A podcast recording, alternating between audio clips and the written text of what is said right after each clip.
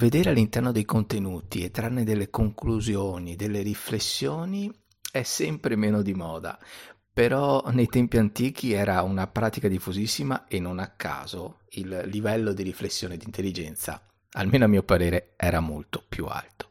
Proprio per questo vogliamo introdurre eh, il podcast di oggi, Arcani nella notte, con eh, un film, Tenet, che sicuramente insieme come è stato tempo fa, eh, insieme a tanti altri tipo Matrix, eh, Revolver um, o altri, eh, ci dà degli spunti per portarci delle riflessioni che arriveranno, se vogliamo, ad aumentare la nostra consapevolezza.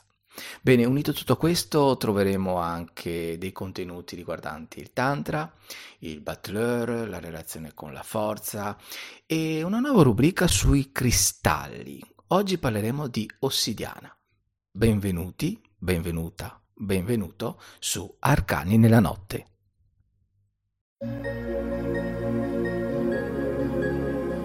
Benvenuta e benvenuto su Arcani nella notte, il podcast per gli appassionati di tarocchi, simboli e ricerca interiore. Se vuoi entrare nel mondo dei tarocchi o della cartomanzia, vuoi scoprire i significati dei simboli o vuoi aumentare il tuo livello di consapevolezza, Arcani nella notte è il podcast che fa per te. Buon ascolto!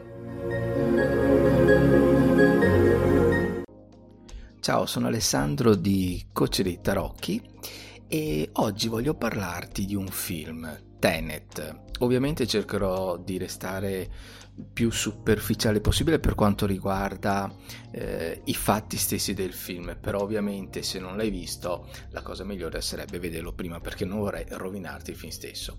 Anche se comunque attraverso questa riflessione mi permetto di dirti che eh, ti aiuta a vederlo da un altro punto di vista, ti aiuta a concentrarti magari su qualcosa che eh, magari con una prima visione ti eri persa o perso e quindi riuscire a vedere un'altra prospettiva rispetto ai messaggi che questo film vuole mandare. Allora, perché mi sono concentrato proprio in questo film? Perché già dal nome e da tutto il marketing che ha girato attorno si capisce benissimo che è diverso rispetto agli altri. Però dove magari il 90% delle persone si sofferma a un certo tipo di analisi, quindi quella logica, quella analitica, quella del marketing, quella della pubblicità, possiamo dire che ci sono, e non solo in questo film, ma in tantissimi altri, dei messaggi che a mio modo di vedere il regista stesso, il produttore stesso vuole mandare, che però questi sono riservati solo a chi eh, ovviamente ha voglia di andare in cerca no? delle briciolette di pane per trovare poi la soluzione o perlomeno eh, avere la voglia di riflettere per aumentare la propria consapevolezza. Io ho visto questi schemi in diversi film, mm, anche molto molto meno famosi, e sono del parere che eh, ci sia un processo alchemico e mi spiego il motivo. Eh, se noi vogliamo andare a migliorare la qualità, ma anche di consapevolezza, di conoscenza, dobbiamo usare eh, la tecnica del settaccio. Cosa vuol dire? Se noi andiamo a cercare l'oro, ci saranno delle pagliuzze miste eh, a tantissimi altri detriti, pietre e altro. Attraverso il settaccio noi andiamo a smuovere la terra finché riusciamo a trovare poche pagliuzze. Ecco, il fatto di mandare dei messaggi che non sono ovviamente palesi, ma che bisogna eh, riuscire a trovare all'interno di tanti altri messaggi che eh, diciamo non hanno molta importanza, hanno pochissimo valore, ecco, è una metafora per capire come chi in realtà vuole andare a eh, crescere interiormente, vuole trovare delle spiegazioni o, o, meglio delle indicazioni, perché qui non si parla di dare eh, dei risultati o delle cose già fatte, ma semplicemente degli stimoli che ci permettono poi di crescere sia a livello di consapevolezza che anche a, non andando proprio troppo nel profondo, ma proprio a livello di crescita personale, ok? Individuale. Soprattutto in questo periodo secondo me è importante utilizzare questo tipo di, di, prospettiva. E quindi voglio dire ci sarà un 90% come ad esempio su Matrix di persone che andranno a valutare la qualità dell'immagine vedere se quello che viene detto è congruo rispetto alle leggi della fisica. Ehm, trovare la pagliuzza se magari un frame ha fatto bene oppure no.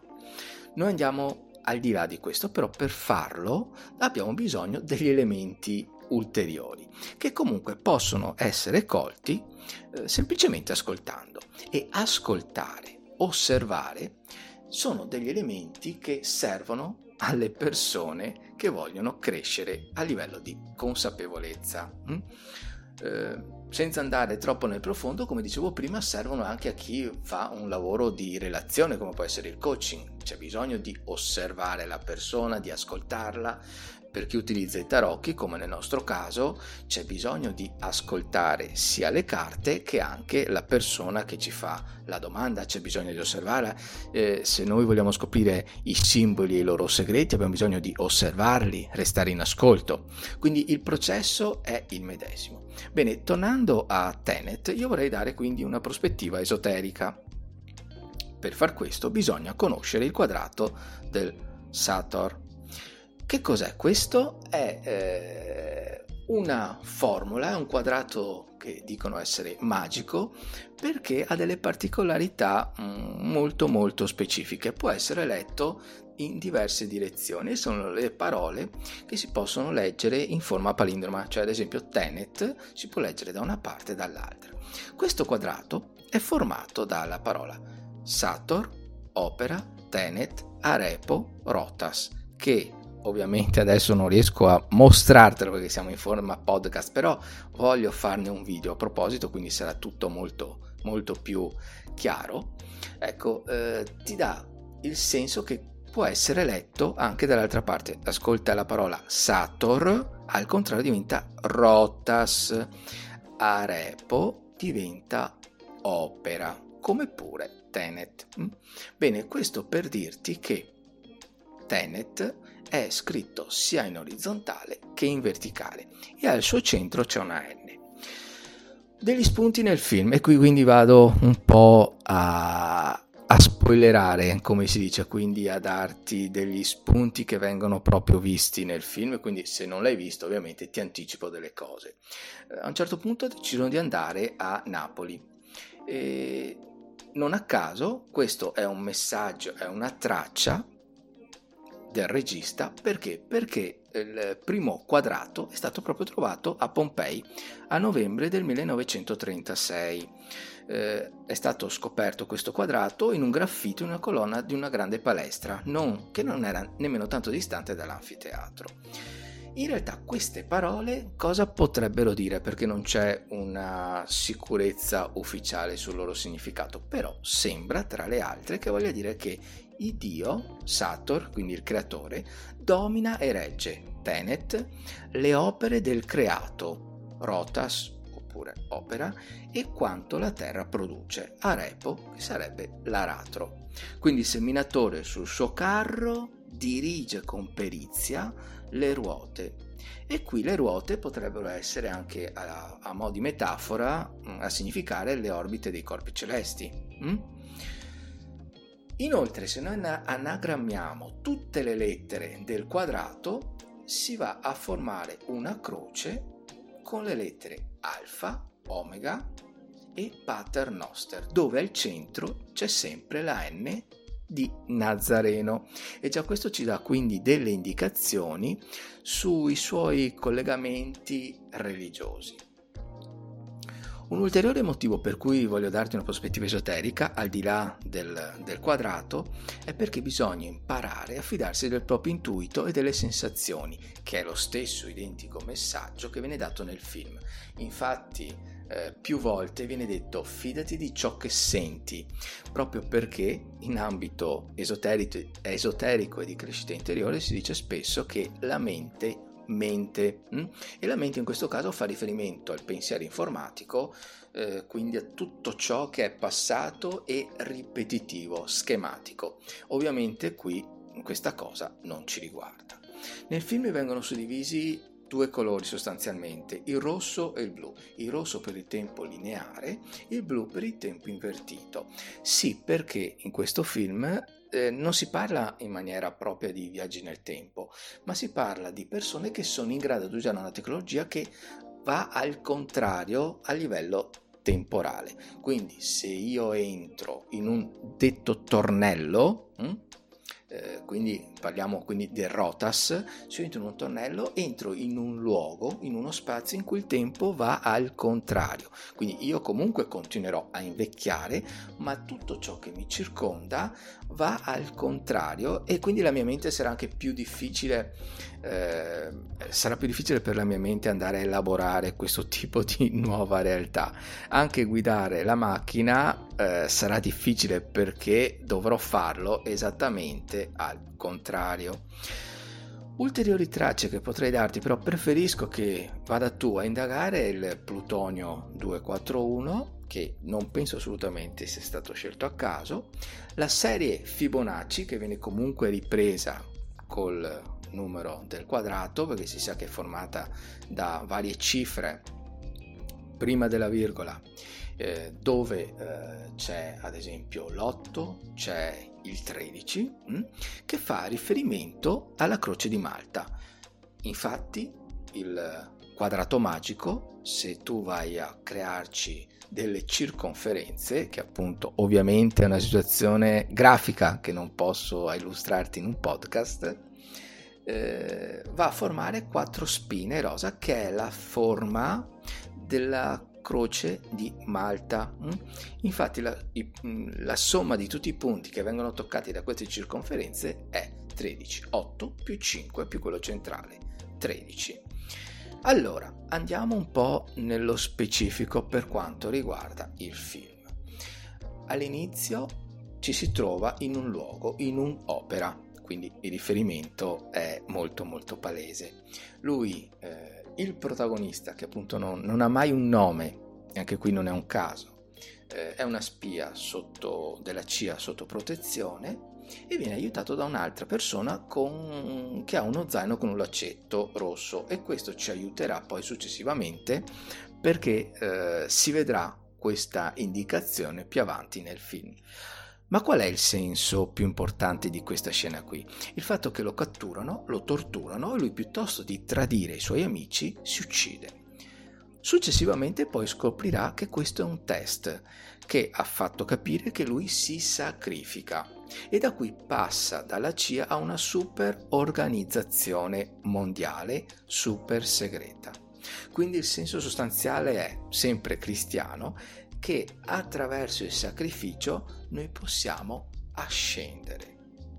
Nella seconda parte poi c'è la spiegazione scientifica, quindi verrà spiegato il laboratorio, mm, come funziona il processo eh, di questa nuova tecnologia e anche viene spiegato che tipo di metallo è. Si passa poi alla scena numero 3, quella di Mumbai, dove c'è l'incontro con Neil, Mm, quello che diventerà un suo amico che dalle frasi si capisce che lui già lo conosce, ad esempio quando ordinano al bar, e all'incontro anche con Priya, che è colei che gestisce un po' questi materiali, che la presenterà a sua volta a Crosby mm, e andrà a indicare anche eh, Sator. Crosby è un un agente, possiamo dire, che incontrerà a Londra e anche qui lui lascerà un'altra indicazione. Come vedi, in ogni punto del film c'è un messaggio che ti dà la chiave per avere più comprensione, sia per la scena successiva e sia per l'aspetto globale del film. E ti dice che ci sarà, questo Crosby, una esplosione nello stesso momento in cui avviene completamente da un'altra parte e di questo ti accorgi quando nel film ci sarà un ritorno al contrario perché eh, questo film arriva ad un punto in cui poi ci sarà un'inversione e quindi ci sarà un'esplosione simultanea. Nella quinta ci sarà l'incontro con Sator che parlerà di Arepo, quindi vedi anche qui le similitudini che continuano, e la presentazione di Kat che essendo la moglie di Sator eh, rimane stupita e colpita ed evidenzia il momento in cui vede una donna che si tuffa dalla sua barca e rimane colpita perché lei è imprigionata e non ti vado a spiegare il motivo, mentre in questo tuffo vede che c'è una donna che dal suo punto di vista è libera di fare ciò che vuole. Ti do un'altra indicazione, prova ad associare ad ogni punto del film, quindi il primo l'opera, il secondo spiegazione scienza, terza Mumbai, quarta Crosby, 5 Sator, 6 il Freeport, ovvero l'aeroporto ad Oslo, dove incrociano loro stessi invertiti e si vede il simbolo della Rotas, che è l'azienda di Sator, mm? prova a associare una carta dei tarocchi. Quindi Butler, mago, eh, la papessa, l'imperatrice, l'imperatore e vedrai moltissime somiglianze. Non a caso, secondo me, l'ultima scena, quella dell'incontro con Sator, è la 7, quella del carro. Ovviamente i significati non sono quelli più superficiali, quelli che potrebbero venire in mente in un primo acchito, ma se ci rifletti bene, possono darti degli spunti e in questo senso questo film può darti delle aperture mentali e di coscienza per interpretare ancora più a fondo le carte stesse. Successivamente poi alla carta numero 7 e alla scena numero 7 io ti suggerisco di ragionare in termini di principi, quindi la carta numero 8 che parla di giustizia, non stiamo quindi più parlando di eh, personaggi Mm, ben fisici che tu puoi vedere, come appunto abbiamo sempre detto, gli innamorati, l'imperatore l'imperatrice, la giustizia è un'idea, è un principio. Hm? Quindi in questo caso bisogna ragionare a livello consapevole, non hai più un'immagine di una cosa reale, di un oggetto. Ok? Quindi a livello di giustizia possiamo eh, ragionare quando pensiamo a Freeport, a Tallinn eh, e all'equilibrio che va a portare nelle varie scene. Ovviamente in questa mia spiegazione, come ti ho anticipato prima, ti mancheranno dei pezzi se non hai visto il film. Dopo questo podcast, dopo questo mio intervento, ti suggerisco comunque di andartelo a rivedere dando un taglio ulteriore alle scene che vai a esaminare. Abbiamo parlato di giustizia e poi andiamo a parlare di eremita. Perché? Perché dopo il Sator, dopo il 7, si va, come abbiamo detto prima, al contrario. E l'eremita è quel personaggio che va nel passato, se vogliamo, cammina al contrario. E dopo l'eremita cosa c'è? C'è la ruota. Che numero è la ruota della fortuna? 10 e 10 è un numero che viene ripetuto tantissimo durante il film. E non è nemmeno un caso che se tu guardi bene i tarocchi di Marsiglia c'è la ruota che poggia sull'acqua e questo film, molti passaggi sono fatti proprio nell'acqua. Si può fare riferimento alla ruota anche per quanto riguarda i tornelli che richiamano anche i chakra. Si può fare riferimento alla ruota riguardo al tempo, e come abbiamo detto anche al numero, quindi il 10. Ultima cosa, il messaggio che quindi ti viene rilasciato ed è un messaggio che ho un po' anticipato prima. Dal mio punto di vista è un messaggio riguardante l'energia cristica, riguardante la rinascita, che può avvenire sostanzialmente solo attraverso il sacrificio. E come è stato ripetuto più volte nel corso di questi anni, in tutto quello che magari è letto, attraverso il sacrificio soprattutto dell'ego. Bisogna capire questo messaggio esoterico eh, proprio dando questo taglio qui avendo questa prospettiva e allora avrei più chiaro il concetto di settaccio alchemico e anch'io adesso sto riprendendo non a caso gli argomenti iniziali e che per migliorare si può farlo solo attraverso le difficoltà. Se tu vuoi capire meglio questo film per migliorare, per contro e per conseguenza la tua consapevolezza, devi metterci del tuo, devi impegnarti, anche a costo di sbagliare, perché l'errore fa proprio parte dell'apprendimento. Perché devi ricordare che l'unico modo per diventare più intelligenti è esatto, confrontarti con qualcosa, con qualcuno di più intelligente di te. Al contrario, invece, se ci rifletti bene, di ciò che l'essere umano sta attraversando nei tempi odierni. Adesso le cose sono sempre più semplici, tendono a darti la pappa pronta. Però proprio per questo l'essere umano sta diventando sempre più stupido. Non lo dico io, lo dicono le ultime ricerche. La, proprio la nostra capacità cognitiva sta diminuendo. Perché? Perché non c'è più uno sforzo a tal proposito. L'esempio più banale è quando impari a dire le tabelline, a fare le somme, le divisioni e a un certo punto inizi a usare la calcolatrice. Se tu la usi per un bel po', ti renderai conto che la tua capacità di sommare, sottrarre e fare le tabelline a mente sarà notevolmente diminuita. Il processo identico, è uguale identico. Quindi, eh, che suggerimenti posso darti? Per quanto riguarda questo film, ma anche tanti altri.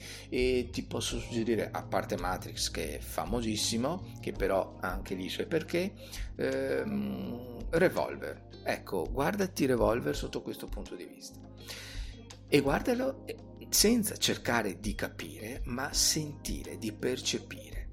E utilizza questo identico schema, questo tipo di atteggiamento con i tarocchi allora è vero che hanno dei significati ben specifici, è vero che bisogna studiare per riuscire a processarli e a farli loro, ma senza sentirli, senza la voglia di ascoltarli, tutto quello che hai studiato non verrà elaborato e non ti servirà assolutamente a nulla, o meglio, ne sfrutterai un 5% e allora sarà meglio andare a utilizzare altri strumenti. Bene, ho voluto darti moltissimi spunti, spero ti siano risultati molto molto utili. Mm? Magari sarebbe carino se mm, mi dici tu come, come, la pensi. Ripeto, ho intenzione di fare anche un video in modo che sarà più chiaro la, l'esposizione che ti ho dato attraverso questo podcast che per ovvie ragioni ha dei limiti? Però ho cercato di renderlo il più comprensibile possibile e niente, io ti saluto, ti lascio al proseguo del podcast e noi ci sentiamo alla prossima settimana. Ciao da Ale e coach dei tarocchi.it. Anzi, a proposito, prima di chiudere ti ricordo che eh, leggere i tarocchi in questo modo ti viene spiegato a livello di mindset anche nel corso Cartomante Digitale, che è un percorso gratuito specifico anche per il business e il marketing per chi vuole iniziare o già lavora, quindi vuole migliorare eh, proprio, la propria attività nel settore dei tarocchi e della cartomanzia. Noi ci vediamo alla prossima. Ciao! Buonasera, buonasera a tutti, bentrovati. Ciao Ale. Allora, io questa sera innanzitutto per... Mm, onorare così l'inizio del nuovo anno e eh, colgo l'occasione per eh, fare i miei auguri più affettuosi a tutti coloro che ci seguono, a te Ale, anche se ce li siamo già fatti. Ehm, però insomma io vorrei così onorare, dicevo, l'inizio di questo nuovo anno, innanzitutto eh, con un richiamo a eh, due carte, a due arcani che ci parlano di inizio, che ci parlano di cominciamento, che ci parlano di trasformazione.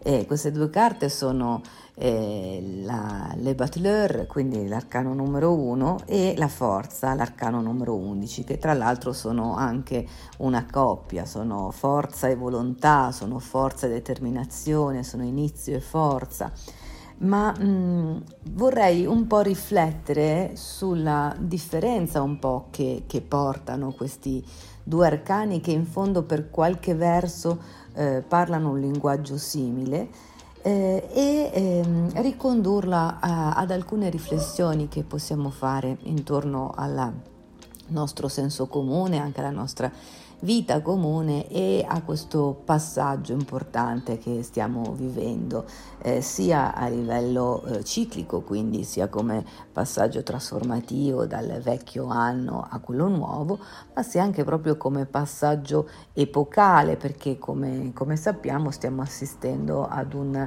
eh, passaggio lento e trasformativo eh, proprio a livello di, di, coscienza sul piano della comunità e sul piano della eh, umanità stessa, stiamo passando dalla eh, dei pesci all'età dell'acquario e quindi stiamo sviluppando tutta una modalità di sentire, di mm, eh, mh, mm, unirci, di ehm, condividere anche nuova. E secondo me in questo ovviamente c'è del potenziale e ci viene utile fare appunto delle riflessioni su, questi, eh, su queste due carte.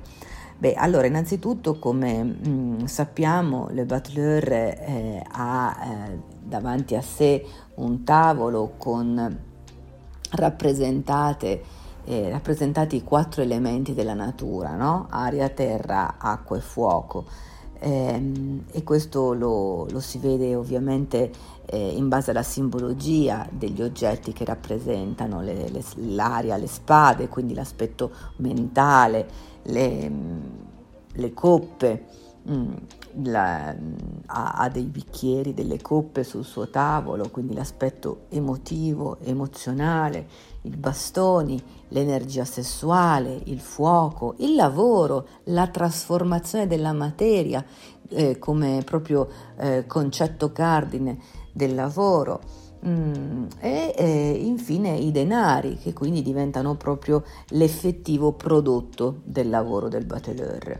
E come trasforma questi, questi, materiali, le Butler, grazie alla sua potenzialità che viene tutta espressa nella sua eh, bacchetta magica. Lui sulla sua mano sinistra, eh, nella sua mano sinistra porta una bacchetta, quella bacchetta che ritroveremo poi alla fine del percorso eh, del matto nell'arcano eh, numero 21, il mondo.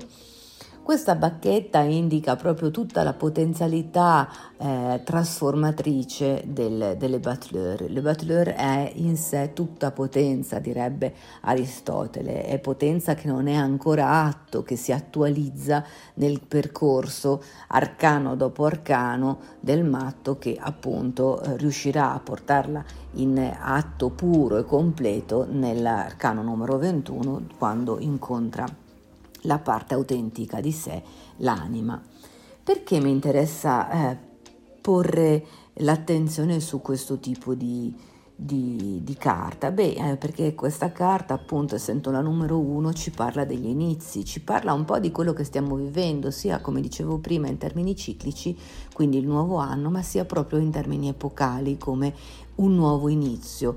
Un nuovo inizio anche che, che, che, ci porta a riflettere su dove siamo, su verso dove andiamo, su che cosa stiamo facendo. Ehm, e, stiamo cercando di uscire da, da un'epoca particolare, da un momento anche particolarmente eh, faticoso, dove veramente dobbiamo mh, mm, cercare di adottare una visione nuova e quindi rimettere sul tavolo tutti questi elementi che forse prima usavamo in un modo adatto a quell'epoca, adatto a quei tempi e oggi grazie al nostro potenziale, grazie alla nostra bacchetta eh, magica possiamo pensare di trasformare in modo diverso, quindi eh, fare un utilizzo diverso di tutto il nostro potenziale, in quanto esseri umani, in quanto esseri senzienti, in quanto ehm, esseri d'anima.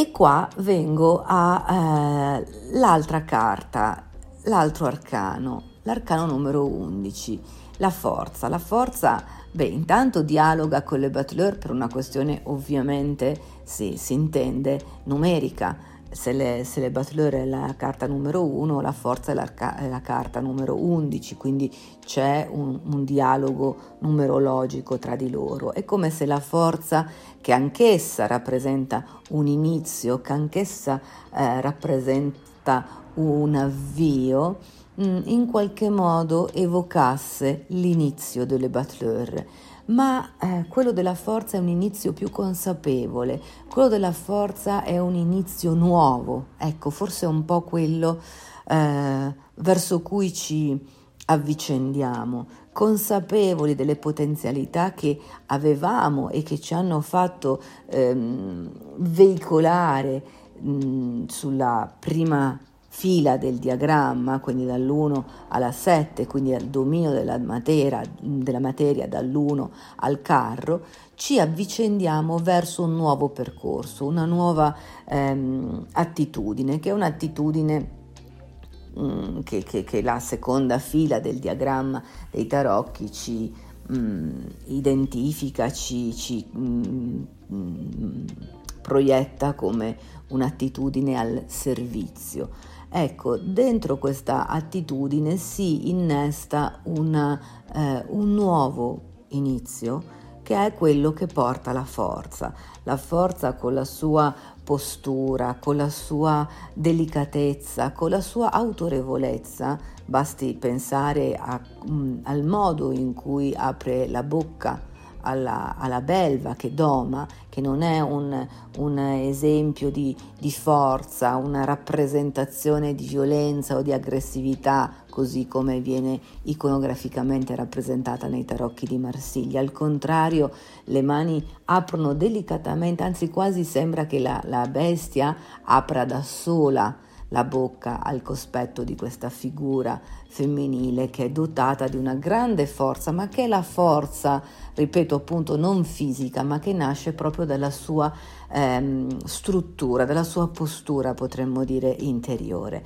Ecco, è come se... Ehm, questo momento di passaggio in qualche modo ci invitasse ad acquisire una nuova postura interiore, una nuova postura interiore che ci permetta di domare le nostre ombre, di domare le nostre difficoltà grazie alle conquiste eh, d'anima portate avanti ed evocate dai nostri passaggi trasformativi. Ecco, questo io lo metto come eh, un po' eh, discorso inaugurale, incipit per questo nuovo anno, per questa nuova eh, possibilità che ci, che ci diamo di trasformarci da battleur in forza. Teniamo anche presente che la forza tra le sue parole chiave ha anche significato di miracolo e ricordiamoci che i miracoli avvengono ogni giorno e non solo eh, nei remoti villaggi di campagna, nei luoghi sparsi qua e là di cui non si ha notizia eh, o in qualche civiltà ancora primitiva che, di cui forse non si sa neanche l'esistenza.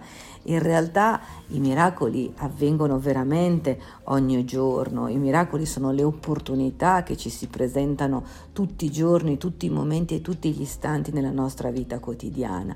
Se pensiamo per esempio alle stelle cadenti, tema tra l'altro anche un po' Eh, di moda, visto che stiamo assistendo anche a fenomeni astronomici, astronomici, astrologici importanti in questo periodo. Ecco, se pensiamo a quando guardiamo le stelle cadenti, che le consideriamo comunque magiche, particolarmente evocative, particolarmente affascinanti proprio perché sono rare e allora siamo addirittura portati a eh, non solo contemplarle ma anche sognare insieme, insieme ad esse, immaginarci eh, un desiderio da poter affidare loro affinché si realizzi. Ecco, dobbiamo semplicemente considerare che in realtà le stelle cadenti sono un fenomeno assolutamente eh, frequente, che sono un fenomeno assolutamente ordinario, ma che semplicemente noi nell'arco della giornata non ci possiamo accorgere della loro presenza perché siamo abbagliati dalla luce del sole, e mentre di notte ci basta alzare lo sguardo in condizioni meteorologiche particolarmente fortunate e coglierle nel momento giusto, eh, nella giusta direzione. Ecco, allo stesso modo dobbiamo cominciare a pensare alla nostra vita con questa caratteristica, con questa, con questa, potenzialità, come se fosse appunto la potenzialità delle stelle cadenti che un po' le Butler ci, ci, di cui il Butler ci designa la possibilità, ma che soltanto forza rende veramente accessibili e trasformabili eh, in noi come un passaggio di consapevolezza che, che, che rende miracolosa la, la, nostra vita, che la rende eh, speciale. Siamo noi che dobbiamo poi decidere se osservare questi eventi straordinari e questi miracoli che ogni giorno attraversano la nostra vita e, ehm, e mh, dobbiamo decidere se entrare in sintonia con questi, ascoltarli, assecondarli, porre l'attenzione perché poi è un discorso di dove decido di portare l'attenzione oppure lasciarli cadere come semplici casualità, come cose cui non dare peso, come qualcosa di ehm, così avventuroso, ma che in realtà non porta con sé nessun messaggio, nessun indizio. Ecco invece il mio augurio per questo nuovo anno, per questo nuovo modo di sentire, per questo nuovo modo di essere, è proprio quello di imparare a sintonizzarci sulla, sulla forza, di imparare a sintonizzarci sui miracoli questa parte del nostro essere che si sintonizza ai miracoli è una parte che è connessa a tutto ciò che esiste e a tutto ciò che deve ancora in qualche modo accadere. E allora è il mondo delle opportunità, è il mondo delle opportunità senza limiti, è, è, il mondo attraverso il quale se noi ci sintonizziamo su queste possibilità infinite che la nostra coscienza richiama, semplicemente ponendo l'attenzione sulle sincronicità, sulle coincidenze significative, su tutto un insieme di linguaggi analogici e non logico-razionali, allora è quello che ci mm, porta in direzione di una, della nostra più autentica esistenza, della nostra mm, vita vissuta nella sua migliore eh, espressione e soprattutto è quello che ci porta eh, nella capacità, ecco, usiamo questa immagine secondo me molto significativa ed evocativa, veramente di utilizzare questa bacchetta magica che abbiamo tutti nella nostra mano sinistra, che abbiamo tutti, eh, di, di cui tutti siamo dotati, semplicemente dobbiamo decidere se usarla o no.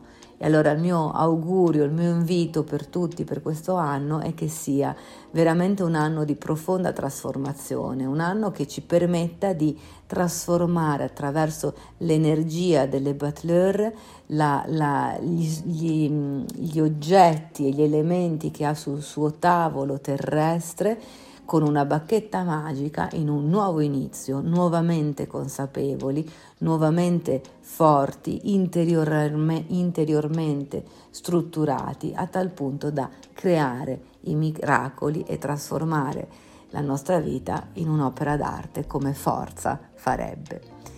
Bene, io vi ringrazio, un eh, saluto a tutti, ancora un eh, forte, caro abbraccio e augurio di buon anno, grazie Ale e un arrivederci alla prossima settimana. Ciao ciao!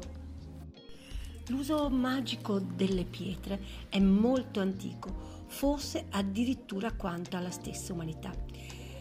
Le gemme hanno sempre affascinato e ogni civiltà ha sicuramente assegnato a una pietra preziosa o semipreziosa delle qualità specifiche che sono state trasmesse di generazione in generazione nel corso dei secoli.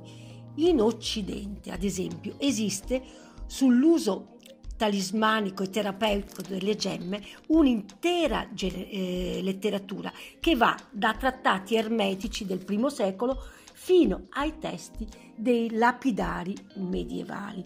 Noi possiamo vedere che addirittura Santa Hildegarda nel suo libro delle scienze naturali scrive il diavolo teme le pietre preziose, le odia, le detesta perché gli rammentano il fatto che esse già si mostravano in tutto il loro splendore molto prima che egli precipitasse. Quindi e l'affezione e la, l'amore per le pietre è una cosa veramente molto antica. Addirittura la Bibbia ne parla più volte e ehm, e anche eh, esimi letterati nei loro trattati ermetici già dal primo secolo fino ai testi dei lapidari medievali, perché nei lapidari medievali veniva esattamente descritta ehm, il, ehm, eh, già dall'epoca ellenistica fino al Rinascimento tutte le virtù delle pietre. Quindi i minerali erano considerati esseri viventi con specifiche proprietà curative che influivano sugli equilibri organici e biologici degli esseri umani. I benefici non si ricavavano tanto dalla loro ingestione quanto dal semplice contatto con il corpo. Da qui eh, l'impiego di moltissimi amuleti che con pietre più o meno preziose venivano utilizzati. Eh, poi, secondo antichi documenti, l'uso di rocce magiche e medicinali e minerali avevano anche una lunghissima tradizione in Cina. E, ehm, perché erano utilizzati non solo si concentravano su virtù magiche di particolari pietre, ma anche sulla formazione e sui poteri individuali di vari minerali. Nell'antica Cina poi questi insegnamenti esoterici erano tenuti segreti e tradizionalmente venivano tramandati da maestro a discepolo, ma non solo lì, perché eh, anche lì comprendere, coltivare e utilizzare il potere nascosto nel regno dei minerali era considerato uno dei più potenti livelli di magia, perché le vibrazioni energetiche dei minerali ehm, erano la manifestazione esterna più diretta del campo energetico della Terra. I cristalli venivano considerati fin dai tempi più antichi come dei veri e propri custodi di registri o depositi di, ehm, di memorie i cristalli erano considerati praticamente il DNA della Terra e contenevano un'impronta chimica dei suoi molti anni di evoluzione. Si parla addirittura di pietre atlantidee che sono state ritrovate. Erano dei veri e propri magazzini in miniatura contenenti le registrazioni dello sviluppo della Terra e delle potenti forze che l'hanno modellata e trasformata nei millenni prima ho accennato ai lapidari. I lapidari venivano utilizzati e venivano scritti anche dagli antichi cinesi, che mh, furono oppure si considerano i primi a comprendere e a registrare i sottili poteri energetici di queste pietre e ad attribuire loro delle virtù magiche. Il lapidario, che cos'è? Il lapidario non è altro che un elenco segreto di pietre di potere che un sacerdote usa come suo strumento magico. È considerato un vero e proprio libro di esercizi personali che contiene formule importanti eh, per incantesimi magici magici che attivano lo specifico potere di ogni pietra. Il lapidario praticamente del sacerdote era generalmente diviso in categorie specifiche che si occupavano della magia di ogni pietra, delle sue qualità e delle sue molteplici proprietà. Eh, ad esempio c'erano pietre di guarigione specifica, di, netu- di natura marziale legata a Marte e anche di natura spirituale la gemma di cui oggi vorrei trattare, perché proprio appartiene a questo periodo, a questo, um, a questo periodo anche astrologico, è legata quindi al Capricorno, è l'ossidiana. E l'ossidiana è una pietra che deriva sicuramente il suo nome da obsiana, che proviene a sua volta da un nome proprio citato per la prima volta da Plinio nel primo secolo d.C. nel suo Naturalis Historia. Lo storico latino, era, che era anche un naturalista, ricordava come con questo, tipo di te, con questo termine eh, venivano identificate delle rocce vetrose. E, ehm, e quindi da lì eh, l'ossidiana è eh, stata considerata come un vetro di roccia o un vetro vulcanico, perché è una roccia vulcanica prodotta proprio dall'effusione di lava in composizione eh, riolitica. Praticamente, che cosa, ehm, che cosa, eh, come si forma l'ossidiana? L'ossidiana, che nel suo nome cinese viene chiamata Wuoshanxi, il che significa fuoco di pietra della montagna, viene creata quando un flusso vulcanico viene raffreddato molto rapidamente. Il magma praticamente incandescente, che è caricato con silicia, si raffredda rapidamente quando incontra aria fredda o acqua e forma quindi una pietra di tipo vetroso. L'ossidiana è una pietra, una grande pietra di protezione e ehm, eh, lavora energeticamente in modo molto veloce e con una grande potenza ed è disponibile in più colori che vanno da quello nero al mogano, al rosso, al verde, al verde blu, al blu, anche all'elettrico e anche all'argento, oltre che a quello arcobaleno. È una, un cristallo connesso all'elemento terra perché contiene un'energia di fuoco che origina soprattutto dalla profondità della terra e l'energia del fuoco che si combina col colore scuro aiuta nella connessione tra cuori e reni, tra cuore e reni e stimola soprattutto il primo chakra, quello dove si trova il perineo. È una pietra eh, nella guarigione che è appropriata per un tempo piuttosto breve, perché ehm, eh, in condizioni acute può causare quella che viene chiamata una crisi di guarigione. Ed è meglio, ehm, viene consigliato anche dai medici, eh, da agopuntori o da medici di tradizione cinese, a non posizionarla mai al centro del torace o sull'addome, soprattutto nelle persone che soffrono di ansia.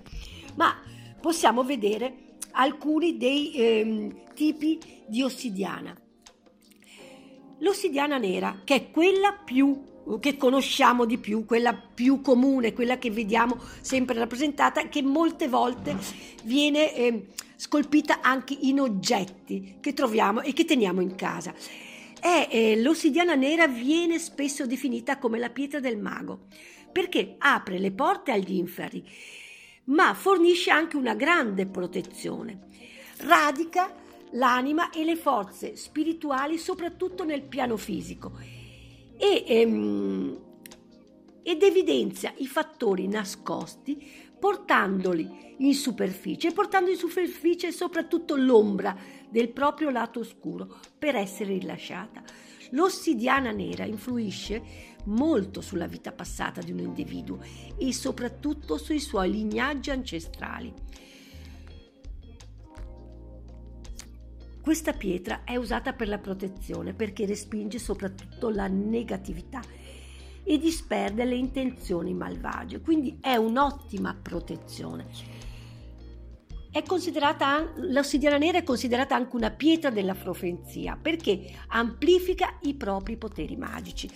Ed è molto interessante perché eh, vengono spesso create delle sfere di ossidiana nera che sono usate come potenti strumenti di meditazione e, profe- e eh, potenziano quindi il dono della profezia e aiutavano un tempo il sacerdote nella divinazione. Quindi l'ossidiana nera era usata nell'antico sciamanesimo per eh, rimuovere tutti i disturbi fisici. Era una pietra che si può dire sacra agli dei perché con essa venivano costruiti dei veri e propri specchi e eh, e dai tempi più antichi lo specchio di ossidiana ha sempre accompagnata la storia dell'uomo sin dalle sue origini, dall'Anatolia all'Egitto a tutto il bacino del Mediterraneo, per arrivare poi al Baltico e anche alle terre del nord. Lo specchio di ossidiana è sempre stato ritrovato nei reperti archeologici e visto come l'oggetto sacro utilizzato negli antichi santuari, perché era soprattutto utilizzato dalle sacerdotesse che praticavano l'arte della connessione del, con il divino, quindi con la profetizzazione, e con fini iniziatici per mostrare all'iniziato il vero volto di sé. Ci sono state moltissime eh, rappresentazioni, eh, tipo un esempio quella eh, della dea Iside oppure di Afrodite o di Ishtar o ancora della Lilith e di altre che recavano con sé lo specchio che non era visto come un simbolo di vanità, ma si riferiva al volto della luna, della luna piena e dell'occhio divino onniveggente, che invitava ad affrontare il più terribile viaggio nelle oscure profondità di noi stessi. Non a caso anche le sirene recavano con sé lo specchio e il loro canto era un tramite di reminiscenza e di rinascita o di perdita della mente per chi non era pronto ancora a ricordare. Una cosa da ricordare è che nonostante per millenni le pratiche legate ai rituali e agli specchi di ossidiana sono state trasmesse, Oggi la vendita di specchi e di sfere di ossidiana è abbastanza diffusa nel mercato olistico, però è importante ricordare che presentarsi dinanzi ad essi, a questi specchi di ossidiana, è come aprire una porta verso l'altrove, intraprendere un viaggio interiore proprio verso l'ignoto, il che richiede una profonda opera di autocoscienza. Quindi un desiderio autentico di aprirsi a un cambiamento e anche il coraggio di guardare nella propria verità interiore e di scoprire una gorgone o una medusa senza che essa però ci impietrisca. Come abbiamo detto, ci sono tanti tipi di ossidiana. Ad esempio, molto particolare è ehm, eh, l'ossidiana, l'ossidiana chiamata lacrime da pasce ed era l'ossidiana per, veniva usata una volta anche ehm, come punta delle frecce dagli indiani d'America perché bloccava la coagulazione, quindi faceva morire i nemici per emorragia. Per questo si usa ehm, adesso nella medicina tradizionale, si usa anche per trattare le stasi di sangue in particolare eh, l'ossidiana rossa. Questo spiega perché i cosiddetti primitivi usavano le pietre in base proprio alle loro funzioni energetiche. Legata alle lacrime da Pash c'è una bellissima eh, e struggente leggenda dei nativi americani che ehm, raccontano che una tribù indiana viveva pacificamente in un villaggio situato ai piedi di un precipizio. Però un giorno questo, questo piccolo paradiso terrestre fu attaccato dai soldati bianchi. Gli Apache difesero valorosamente le loro famiglie, ma quando realizzarono che per tu, tutto per loro ormai era perduto, scelsero di buttarsi dal dirupo invece di arrendersi. Morirono tutti. I soldati allora decisero di ritirarsi, lasciando salva la vita alle donne e ai bambini del villaggio. Questa leggenda narra che le lacrime versate da questi valorosi guerrieri indiani si trasformarono in pietra, dando vita proprio a quella che viene chiamata ossidiana lacrime da Pash. Un altro eh, tipo di ossidiana è l'ossidiana detta fiocco di neve, chiamata così proprio per le inclusioni bianche o grigie di cenere che disegnano delle piccole macchioline. È una pietra potente anche questa e serve soprattutto per la protezione psichica perché purifica il campo aurico da influenze negative sia esterne che interne. Si racconta anche che scacci brutti sogni e allontani le ansie e aiuti ad allinearsi alla luce divina. Inoltre, aiuta a restare incolumi quando c'è un pericolo, rendendo più consapevole dei pericoli. È una pietra più gentile dell'ossidiana nera, anche se non è così giocosa come l'ossidiana arcobaleno. Però um, viene spesso intagliata e um, usata come oggetto. Abbiamo anche un'ossidiana blu um, che attiva soprattutto il quinto chakra e eh, favorisce la comunicazione. È usata soprattutto per trattare difetti nel linguaggio o um, disturbi agli occhi a volte, m- aiuta a curare il morbo alza- dell'Alzheimer, la schizofrenia e soprattutto disturbi di, una, di personalità multipla. C'è anche l'ossidiana blu elettrico che facilita invece la divinazione, stati di trance, viaggi spirituali ed è, not- ed è ottima per la comunicazione psichica e la regressione in vite passate. È una pietra molto intuitiva l'ossidiana blu elettrico, perché apre il terzo occhio e aiuta molto nei viaggi interiori. Al gruppo dell'ossidiana appartiene anche l'ossidiana dorata o specchio dorato, che è una pietra particolarmente efficace per le letture divinatorie. Questa, l'ossidiana dorata ha delle inclusioni giallo-oro che, ed è per questo che assume questo nome e sembra quasi sprigionare un raggio di luce dorata. È particolarmente indicata per restituire un'energia vitale sessuale e si usa soprattutto come, le, come l'ossidiana nera a contatto col primo chakra o sotto le piante dei piedi in modo da stimolare il radicamento e la riconnessione dell'energia del piano spirituale con il nostro corpo fisico. Apporta molti benefici a contatto anche col quarto chakra, perché la sua luce dorata è capace di dissolvere il buio, irradiare ehm, pace nel cuore e liberarci da paure e da traumi che magari lo hanno congelato nella meditazione è sempre quello che viene usato di più come specchio perché ha la capacità di far luce proprio sui nostri lati oscuri, aprendo il terzo occhio alla visione di diversi piani e alle manifestazioni spirituali. Questa l'ossidiana dorata e anche gli altri tipi di ossidiane vengono sempre associati al pianeta Urano che è il pianeta del cambiamento, e anche al pianeta esoterico Eris.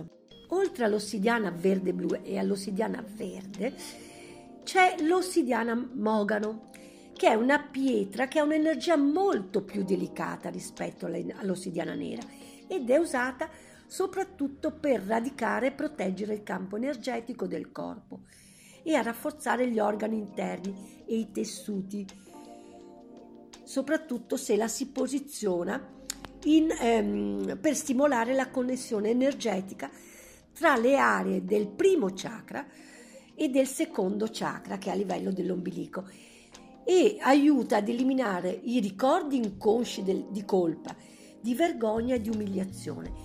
Viene anche utilizzata in medicina per stabilizzare e rafforzare un campo energetico debole, alleviare il dolore e migliorare la circolazione. Esiste un'altra splendida, mm, eh, un'altra splendida ossidiana che è la, l'ossidiana arcobaleno ed è una pietra che ha delle forti proprietà protettive ed è collegata soprattutto al regno degli spiriti. Questa, eh, l'ossidiana arcobaleno rilascia delle corde energetiche che sono attaccate a persone, luoghi e cose e quindi riempie il campo energetico del terzo e del quarto chakra. Um, anche le sfere di ossidiano arcobaleno sono molto apprezzate per la capacità di, um, di essere utilizzate nella divinazione e sono e venivano un tempo, ma anche ora, usate in tutti i rituali di trasformazione, così come per la magia notturna. Venivano indossate come ciondoli ehm, per assorbire l'energia negativa del corpo e rafforzare le capacità profetiche. Un'altra in, um, particolare tipo di ossidiana è l'ossidiana argentata, che è un cristallo perfetto anche questo per la meditazione e viene utilizzato soprattutto quando si compiono viaggi in astrale, perché ehm, è utile quando si esce dal corpo perché è in grado di tenere collegato il corpo spirituale con il corpo fisico e riportare quindi l'anima nell'incarnazione fisica. E, ehm, chi compie il viaggio in astrale generalmente eh, viene riportato nel corpo da quella che viene chiamata corda d'argento, che tiene, esat- tiene collegato il corpo allo spirito quando esce ed è in grado di riportarlo. Ecco, l'ossidiana argentata aiuta in questo caso a rientrare nel corpo più facilmente. L'ossidiana, comunque tutti i tipi di ossidiana, sono considerati estremamente protettivi e, eh, perché si dice non permettano l'ingresso di energia negativa o di spiriti negativi. In tempi antichi, infatti, era una delle pietre che si credeva scacci- fosse in grado di scacciare i demoni. Quindi è spesso usata come base per la proiezione dello spirito dell'anima e per allineare le altre abilità psichiche. Ed è utile anche per bloccare i patogeni geopatici, le sottili, quindi le sottili emissioni energetiche che arrivano da corsi d'acqua sotterranee, da linee elettriche e da linee energetiche negative della Terra. Quindi anche delle piramidi di eh, ossidiana delle, possono aiutare proprio per bilanciare e, ehm, e bloccare questi patogeni geopatici. Dal punto di vista curativo si dice che l'ossidiana, i medici, dico, i medici di tradizione cinese, agopuntori e chi altro lavora sui uh, meridiani, ehm, consigliano l'ossidiana per promuovere la digestione, disintossicare il corpo, dissolvere blocchi energetici nel corpo fisico ed energetico. Poi è una pietra che è in grado di ridurre il dolore di artriti, di problemi articolari e di crampi. Se noi posizioniamo ad esempio l'ossidiana accanto al letto o sotto il cuscino, possiamo in grado di eliminare lo stress e la tensione mentale e avere un effetto calmante sul corpo e anche sulla mente. Se lo utilizziamo anche come elisir, possiamo trattare eh, lo shock e, ehm, e a volte ehm, rim- è in grado di rimpicciolire ad esempio la ghiandola prostatica ingrossata. Clinicamente eh, l'ossidiana è usata per tia- trattare e riequilibrare il chi dello stomaco, il tratto intestinale, tutto, e anche il tessuto muscolare. È in grado di alleviare infiammazioni batteriche e virali e rafforzare i canali e i punti dell'agopuntura. Per ricaricare l'ossidiana, noi possiamo posizionarla all'esterno sotto la luce. È una pietra comunque che ehm, a causa proprio di, quel, di come lavora a livello personale, che è considerata proprio per la persona, quindi generalmente è una pietra che non viene mai regalata, ma acquistata per se stessi. Questa pietra ha un'ottima eh, combinazione con pietre che contengono alogeni, tipo la fluorite, che fanno uscire patologie che sono latenti. Come pulire e ricaricare, ad esempio, eh, l'ossidiana? Io ho, mh, mm, utilizzo e eh, ricarico le pietre attraverso delle discipline di, a livello oh, di tipo olistico. Io ad esempio le ricarico col teta, so che eh, chi vuole le può ricaricare col reiki, chi con le campanelle tibetane, è sempre l'intenzione quella che conta. Comunque nella maniera tradizionale per chi è un po' neofito riguardo alle pietre e al loro utilizzo, è consigliabile di eh, lavare eh, la, l'ossidiana in acqua calda corrente per 20 minuti e ricaricarla ovviamente alla luce del sole. In alternativa la si può pulire con le matite perché eh, la riconduce alla sua origine vulcanica e può essere e l'ossidiana stessa può essere usata come ehm, per ricaricare altre pietre che hanno fuoco interno. Da dove eh, proviene ehm, l'ossidiana? I luoghi principali di, di provenienza sono il Messico, Infatti io avevo portato a casa una bellissima statuetta di ossidiana al Messico proprio a livello protettivo, dalla Scozia, da alcuni stati degli Stati Uniti tipo Arizona, Colorado, Texas, California, ma anche in Italia si può trovare e le zone più ricche di ossidiana in Italia sono la Sardegna, le isole Lipari e Pantelleria. Ad esempio, eh, in un paese della Sardegna, in provincia di Oristano, che si chiama Pau, che è vicino al massiccio vulcanico del Monte Arci, c'è un museo che eh, si può visitare ed è il Museo dell'Ossidiana ed è l'unica struttura museale monotematica presente in Europa, dedicata proprio a questo prodotto dell'attività vulcanica. In ultima cosa, se noi vogliamo collegare l'ossidiana agli dei o agli angeli, potremmo vedere che ehm, l'ossidiana è collegata a Metatron, che è il protettore degli operatori di luce, ed è eh, e anche a Pele, che è una dea della mitologia hawaiana chiamata la dea del fuoco e della luce, ma anche dei vulcani ed è una dea da una for- di forza dirompente che secondo la leggenda vive proprio nel vulcano ehm, delle isole Hawaii ed è la divinità che presiede alla creazione e alla distruzione. Ecco, l'ossidiana è la sua pietra. Buonasera a tutti, e benvenuti a questa puntata di Arcani nella notte. Io sono Fabio della libreria esoterica Il Sigillo di Padova. E innanzitutto saluto come solito e ringrazio Alessandro per, eh, per avermi invitato a partecipare a questo appuntamento serale ehm, come, ogni, come, ogni, sera vi presento uh, un, un, testo particolare, uh, non sempre legato al mondo del, dell'esoterismo, che è la specializzazione della, della mia libreria, come uh, in questo caso. oggi vi vorrei parlare di un libro veramente, veramente speciale che mi ha colpito particolarmente quando mi è eh, mi è stato regalato, quando insomma, è stato portato alla mia attenzione.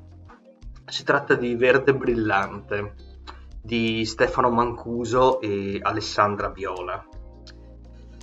Ehm, professore di neurobiologia vegetale, eh, Mancuso è veramente una, uno studioso straordinario che ha eh, compiuto dei passi eh, avanti nello studio della, dell'intelligenza eh, delle piante, che esseri che solitamente noi siamo abituati a considerare quasi inanimati a causa della loro immobilità naturalmente, ma che invece eh, come noi animali, e questo libro ve lo mostrerà anche molto di più, possiedono una gamma sensoriale eh, che noi esseri umani, eh, che per noi esseri umani in realtà è, è, relegata soltanto a cinque sensi. I vegetali invece ne possiedono molti, molti di più. Eh, come il substrato iniziale di tutta la, la, l'evoluzione della vita sulla Terra è per l'appunto il verde, la, eh, il regno vegetale. E nonostante questo però noi sappiamo benissimo eh, che la nostra specie Uh, ormai da tempo, ormai da quando il processo del, dell'industrializzazione eh, si è compiuto, eh, ha cessato di avere un rapporto con, eh, con, il verde, con la natura, con la natura vegetale mh, mm, e anzi si è, la, si è, dimostrata la nostra specie molto eh, invasiva e in alcuni casi totalmente distruttiva.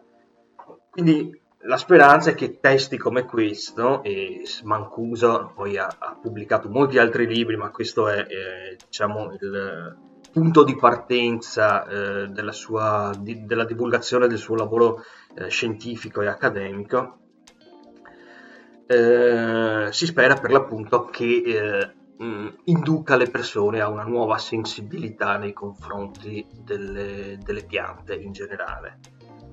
Eh, in verde brillante leggerete dei sensi delle piante, come vi dicevo prima, eh, che includono la vista, includono addirittura eh, alcuna, un, un, particolare eh, tipo di udito, l'olfatto delle piante, il gusto stesso, il gusto delle piante, la capacità, e questi ovviamente sono eh, sensi che anche noi possediamo, ma la pianta ne possiede molti di più, è in grado di prevedere i cataclismi, è in grado di prevedere uh, i cambiamenti nel, della temperatura e è in grado, uh, oltre a questi uh, più di 15 sensi, pensate addirittura che Mancuso e, e, ehm, e Di Viola ehm, hanno eh, riscontrato nei loro studi, eh, oltre a quindi questi eh, più di 15 sensi, vi dicevo, abbiamo un apparato comunicativo tra piante che è veramente straordinario, come eh, una vera e propria rete sotterranea di informazioni, eh, sotterranea ma anche aerea naturalmente, perché l'informazione delle piante eh, viaggia sia tra radici sia tra rami.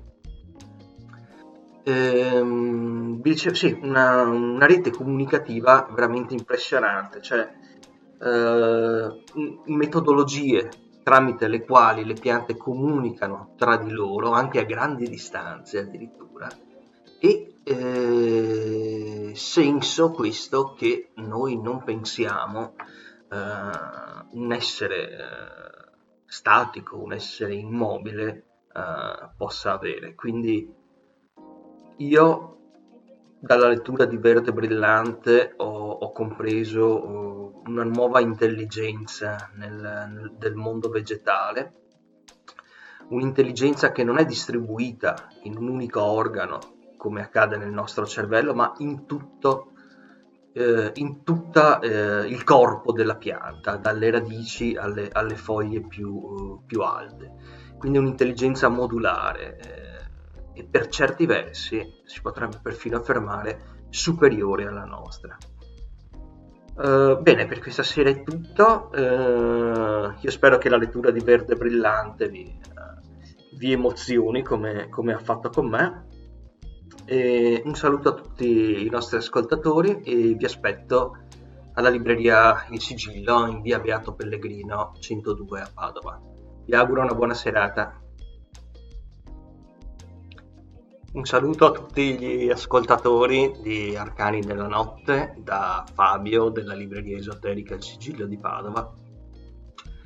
Benvenuti a questa nuova puntata del podcast serale ideato da Alessandro Vanin che come al solito eh, ringraziamo della duratura collaborazione che eh, si estende anche a, agli aperitivi con i tarocchi eh, giorn- eh, del giovedì e anche questa sera vi eh, parlo di un testo particolare, un testo molto antico eh, mm, che ehm, può essere ascritto alla categoria dei tantra non dualisti del Kashmir. In particolare è il cosiddetto Vijnana Bhairava Tantra, uh, cioè il libro, uh, un, un, tantra particolare in cui Shiva, a Shiva viene domandato da, da, Devi, da Parvati, quindi dalla, dalla sua Shakti, dalla sua consorte, diciamo, dalla sua eh, dell'energia femminile che è tutt'uno con, con Shiva, ehm, gli viene chiesto eh, che cosa sia la realtà dell'universo e come comprenderla.